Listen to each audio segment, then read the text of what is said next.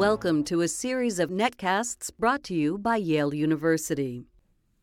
Hello, my name is Kelly Brownell. I'm the director of the Rudd Center for Food Policy and Obesity at Yale University.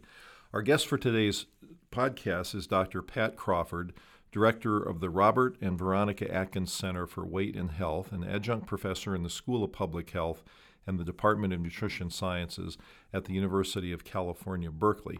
Well known for her work on nutrition and public policy, Dr. Crawford has been one of the leading figures on the field in issues such as school nutrition, menu labeling, and the like. So, Pat, welcome to Yale. Thank you, Kelly. I'm very happy to be here. So let's talk about schools and nutrition. This is an area in which you have probably as much experience as anybody in the country, and have really done ground, groundbreaking work.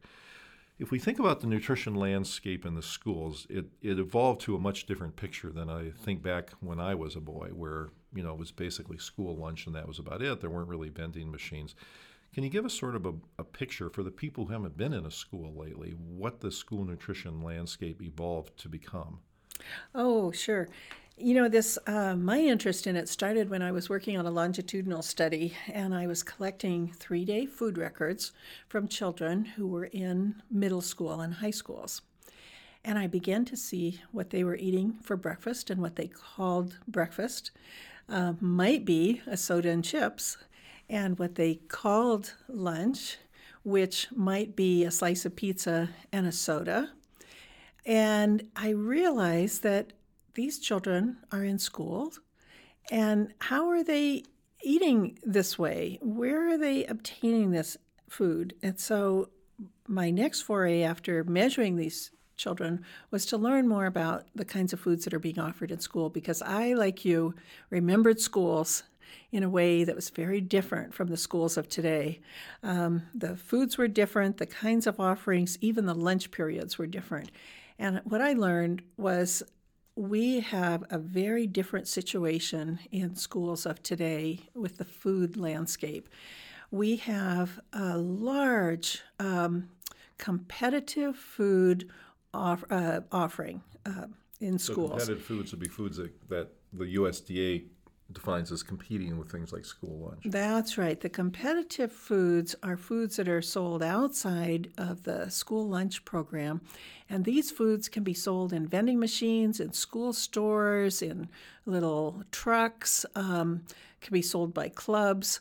So, and these foods, there is the freedom to offer um, all kinds of foods. Um, to to children and youth, and in fact, there has there have been various movements to limit these kinds of foods, and the obstacle is basically uh, the word choice. That people believe that our children need to learn to make healthy choices, and the I'm afraid that that very construct has problems because children don't learn to make healthy choices when they have less healthy choices to choose, they choose those. So children learn to make healthy choices when they have healthy choice options. So so we're I I learned that there isn't regulation of these kinds of foods, and kids are in a hurry. Um, they may not get these kinds of foods at home. They may, they may not. Um, they may not want to stand in the lunch line. They may not want to, you know, they may not have time. They have, they're busy with other clubs. So there are all kinds of obstacles uh, they may prefer those foods. I mean, they're higher in fat and sugar and salt, and you know they're tasty foods. So um, children have all kinds of reasons why they eat those, and the fact is that the diet of the American child is dramatically changing because of the food that's offered in schools. Over one half of the cal- one third to one half of children's calories are consumed in schools, especially schools that offer a school breakfast program. And so we have to see schools as a big player. Parents are a player. Um, kids are making their own decision, but schools, in, in at, at the time when kids are in schools, the schools are, are, are a real player in what kids are choosing. So California has been very progressive legislatively in dealing with this issue, and I know you were you and your colleagues were very involved in this. What sort of legislation exists in California? Regarding school nutrition? Yeah, well, in 2005, California became the first state with mandated nutrition uh, guidelines for both foods and beverages sold in schools K through 12. So we were the first state to eliminate sodas at any level, um, and sodas were certainly offered in in most high schools, not as many middle schools or elementary schools. But that made a tremendous difference in the kinds of beverages sold in the state.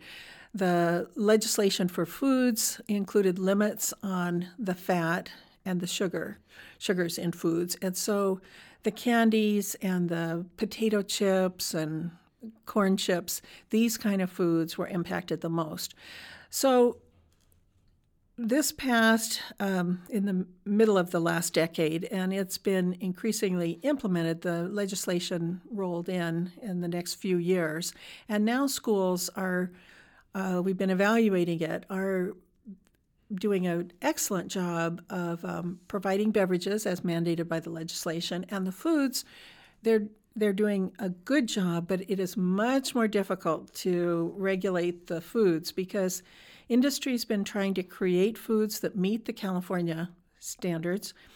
Uh, but the school food service needs assistance in trying to read all of the labels and figure out which ones meet the guidelines and which ones don't. So, in a given product, on a given label, you know, the honey nut granola bar might meet the guidelines, but the blueberry crisp granola bar made by the same company might not. And so it's that kind of thing where we are right now that it's it's a little difficult. Um, choosing the nutrition standards are difficult. What we had hoped would would happen was by limiting some of those high fat, high sugar foods, that we would encourage the sales of foods, snack foods that might be fruits and vegetables and you know, whole grain crackers and cheese and, you know, snack foods that more closely are aligned with the dietary recommendations for children. But in fact, what we found is that we're still um, selling the same kind of offerings,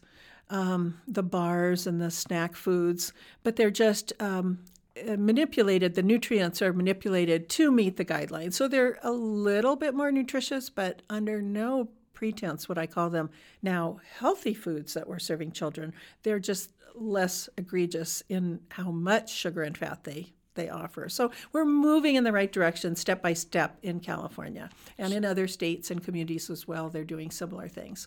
Legislation like this is really groundbreaking because of what it accomplishes in its own right. But of course, it opens the door to subsequent legislation that might help create conditions that would get kids to switch from one category to another, not just have a, a little bit healthier bar and things. Now, I've, I've heard from your lecturing that this was not an easily won victory, and there was some surprising opposition from parties that you wouldn't necessarily expect to be opposed to this. Can you explain a little bit about that? Yes, when this was first proposed in 2001, so California has been thinking about uh, trying to improve the foods in the, the school landscape and the offerings for children and youth. Um, it was opposed by the School Food Service, uh, School Nutrition Association in California because, for very good reason, they were concerned about losing the dollars um, from some of the snack foods because they too, along with the clubs in the schools and the various interest groups within schools, they too sold the same kinds of foods because they wanted to make their share of sales from the soft drinks or the chips and the candies that were being sold. That they've always said, the ones that I've interviewed, the persons in the schools I've interviewed have said, you know, if the um, playing field is level, we're fine if you get rid of certain foods as long as they can't sell it right outside the cafeteria door. So, by making the playing field level and removing some of these um, high fat, high sugar foods, they, they were more comfortable with it. However, they still were curious on how much nobody seemed to know how much revenue they would lose because they knew there were you know revenue benefits of selling these foods to children. There are also you know revenues from selling the school lunch but nobody seemed to know what children would do if those foods weren't offered. So if the, the fear was that they would lose money if the Mm-hmm. policies changed. And the, boy, that shows how important it is to evaluate the impact of these programs because you don't know until you get in there and do a thorough test of it. And that's exactly what you and your colleagues did. Mm-hmm. So, what did you find? Did the food service lose money when this happened? We found, we evaluated in depth the uh, financial records from uh, 16 schools, and we found that 13 of the schools actually made more money, the school food service made more money after they quit selling the, the high fat, high sugar um, items. And it was a surprise to us as well as the school food service folks because we really didn't know how many children would move from having a snack like lunch to having a, a, lunch sold in the cafeteria. We, we had no idea how, how that would play out. But the school food service worked very hard to make their meals, you know, attractive and to, you know, help with getting the kids in and out in a, you know, time efficient manner and to make the food appealing because that's all important in the school meals. And and that's exactly what happened was that they lost money on those chips and sodas and candies and they made more money on the school meals. And it was so wonderful for them to see the numbers and for us to see the numbers to realize that it's this is a win-win to offer healthier foods. The kids are eating meals. I mean, that in itself, we we couldn't have anticipated that an increased number of kids actually ate a school meal rather than a combination of snack foods during a school meal time. So, no matter what the school meal is, it is nutritionally better for kids to eat school meals. So, anything that we can do to limit the amount of snack food replacement of meals for children can really help benefit their health and certainly, you know, can work to prevent the child obesity epidemic. Let me end with the following question. If you think if you could write the script for what could be done from this point on to make things even better in schools, what would be in that script? Well, I think we've just started as as you mentioned, so the script for the future would be to work more with the USDA guidance um, to identify the kinds of foods that would be allowable to compete, those competitive foods, to compete with the school meal program. What I'd like to see competing with the school meal program would be sandwiches and vegetable sticks and fruits and healthy beverages. So we could have vending machines full of these foods so that when a child decided to snack during the mid-morning or during the mealtime, that that snack would actually count towards that child's healthy food for the day. Um, so that means giving up a lot of these snack like foods at schools, and we'll run into opposition from those who worry about the kids having choice. But I think if we realize that this is an opportunity to actually provide healthy food for optimal learning, and the kids have plenty of hours after school to get their snack foods, that I think if we came to that place together as a society, we could solve chronic risk um, issues. We could certainly solve some real school behavior issues that teachers are, are convinced are related to the kinds of foods kids are snacking on. And we could really be proactive in helping our children right now. Well, thank you so much for joining us. You've accomplished a tremendous amount in California, and I know it's you and a number of others working on this, but the, the science that you bring to it has played a big role and has really set the example for what's happening elsewhere in the country. So I'm very happy you could join us today. Thank you so much. You're very welcome. Thank you, Kelly. So, our guest today was Dr. Pat Crawford director of the Atkins Center for Weight and Health and adjunct professor in the School of Public Health at the University of California, Berkeley. Please visit our website, www.yaleruddcenter.org, for a list of resources on food and food policy issue, including a list of the other podcasts that we've recorded with excellent visitors who have come to the Rudd Center. Thank you.